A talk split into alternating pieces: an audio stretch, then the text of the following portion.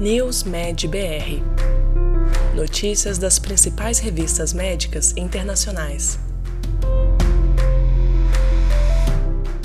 Olá, este é o News Med BR, um resumo semanal das publicações médicas das principais revistas internacionais, para você se manter atualizado em poucos minutos. Golimumab pode preservar a função das células beta em jovens com diabetes tipo 1 de início recente. O diabetes tipo 1 é uma doença autoimune caracterizada pela perda progressiva de células beta pancreáticas. Em novo estudo publicado no The New England Journal of Medicine, foi descoberto que entre crianças e adultos jovens com diabetes tipo 1 evidente recém-diagnosticado, o golimumab resultou em melhor produção de insulina endógena e menos uso de insulina exógena do que o placebo. Semaglutida subcutânea para tratar esteatohepatite não alcoólica, em comparação com placebo, resulta em maior porcentagem de pacientes com resolução da doença.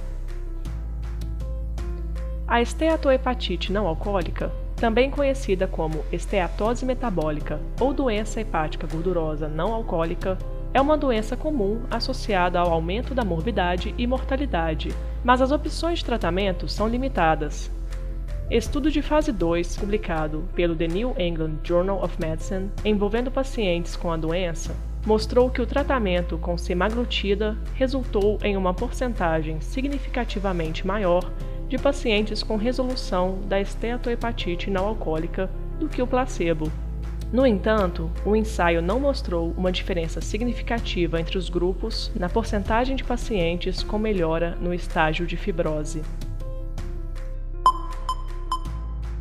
Estudo aponta que a tecnologia de reprodução assistida não aumenta o risco de câncer de ovário. Os efeitos de longo prazo da tecnologia de reprodução assistida sobre o risco de tumor ovariano são desconhecidos.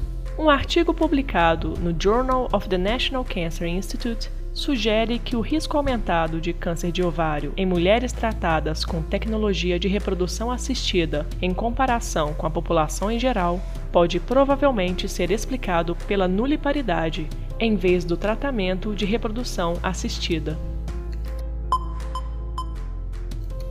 Coenzima Q10 e doenças degenerativas que afetam a longevidade. Um dos principais fatores que afetam a longevidade é o desenvolvimento de doenças degenerativas.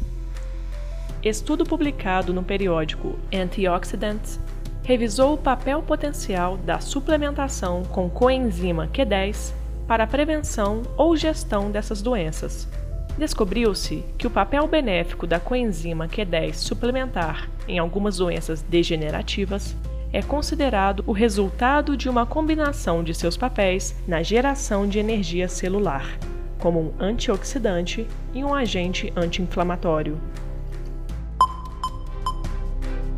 Este podcast é oferecido por HiDoctor, o software médico mais usado em consultórios e clínicas no país.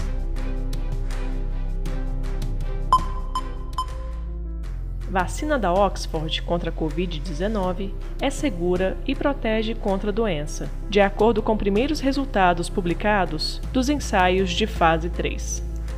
Os primeiros resultados completos da análise provisória, publicados pelo The Lancet, confirmam que a vacina da Oxford contra a Covid-19, chamada AZD1222, tem um perfil de segurança aceitável e é eficaz contra a doença Covid-19 sintomática até agora sem relatos de hospitalização ou doença grave no grupo da vacina.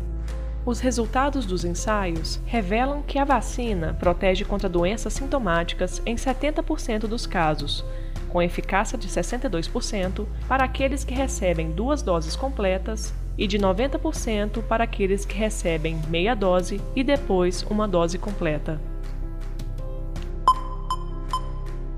Os inflamassomas são ativados em resposta à infecção por SARS-CoV-2 e estão associados à gravidade da Covid-19.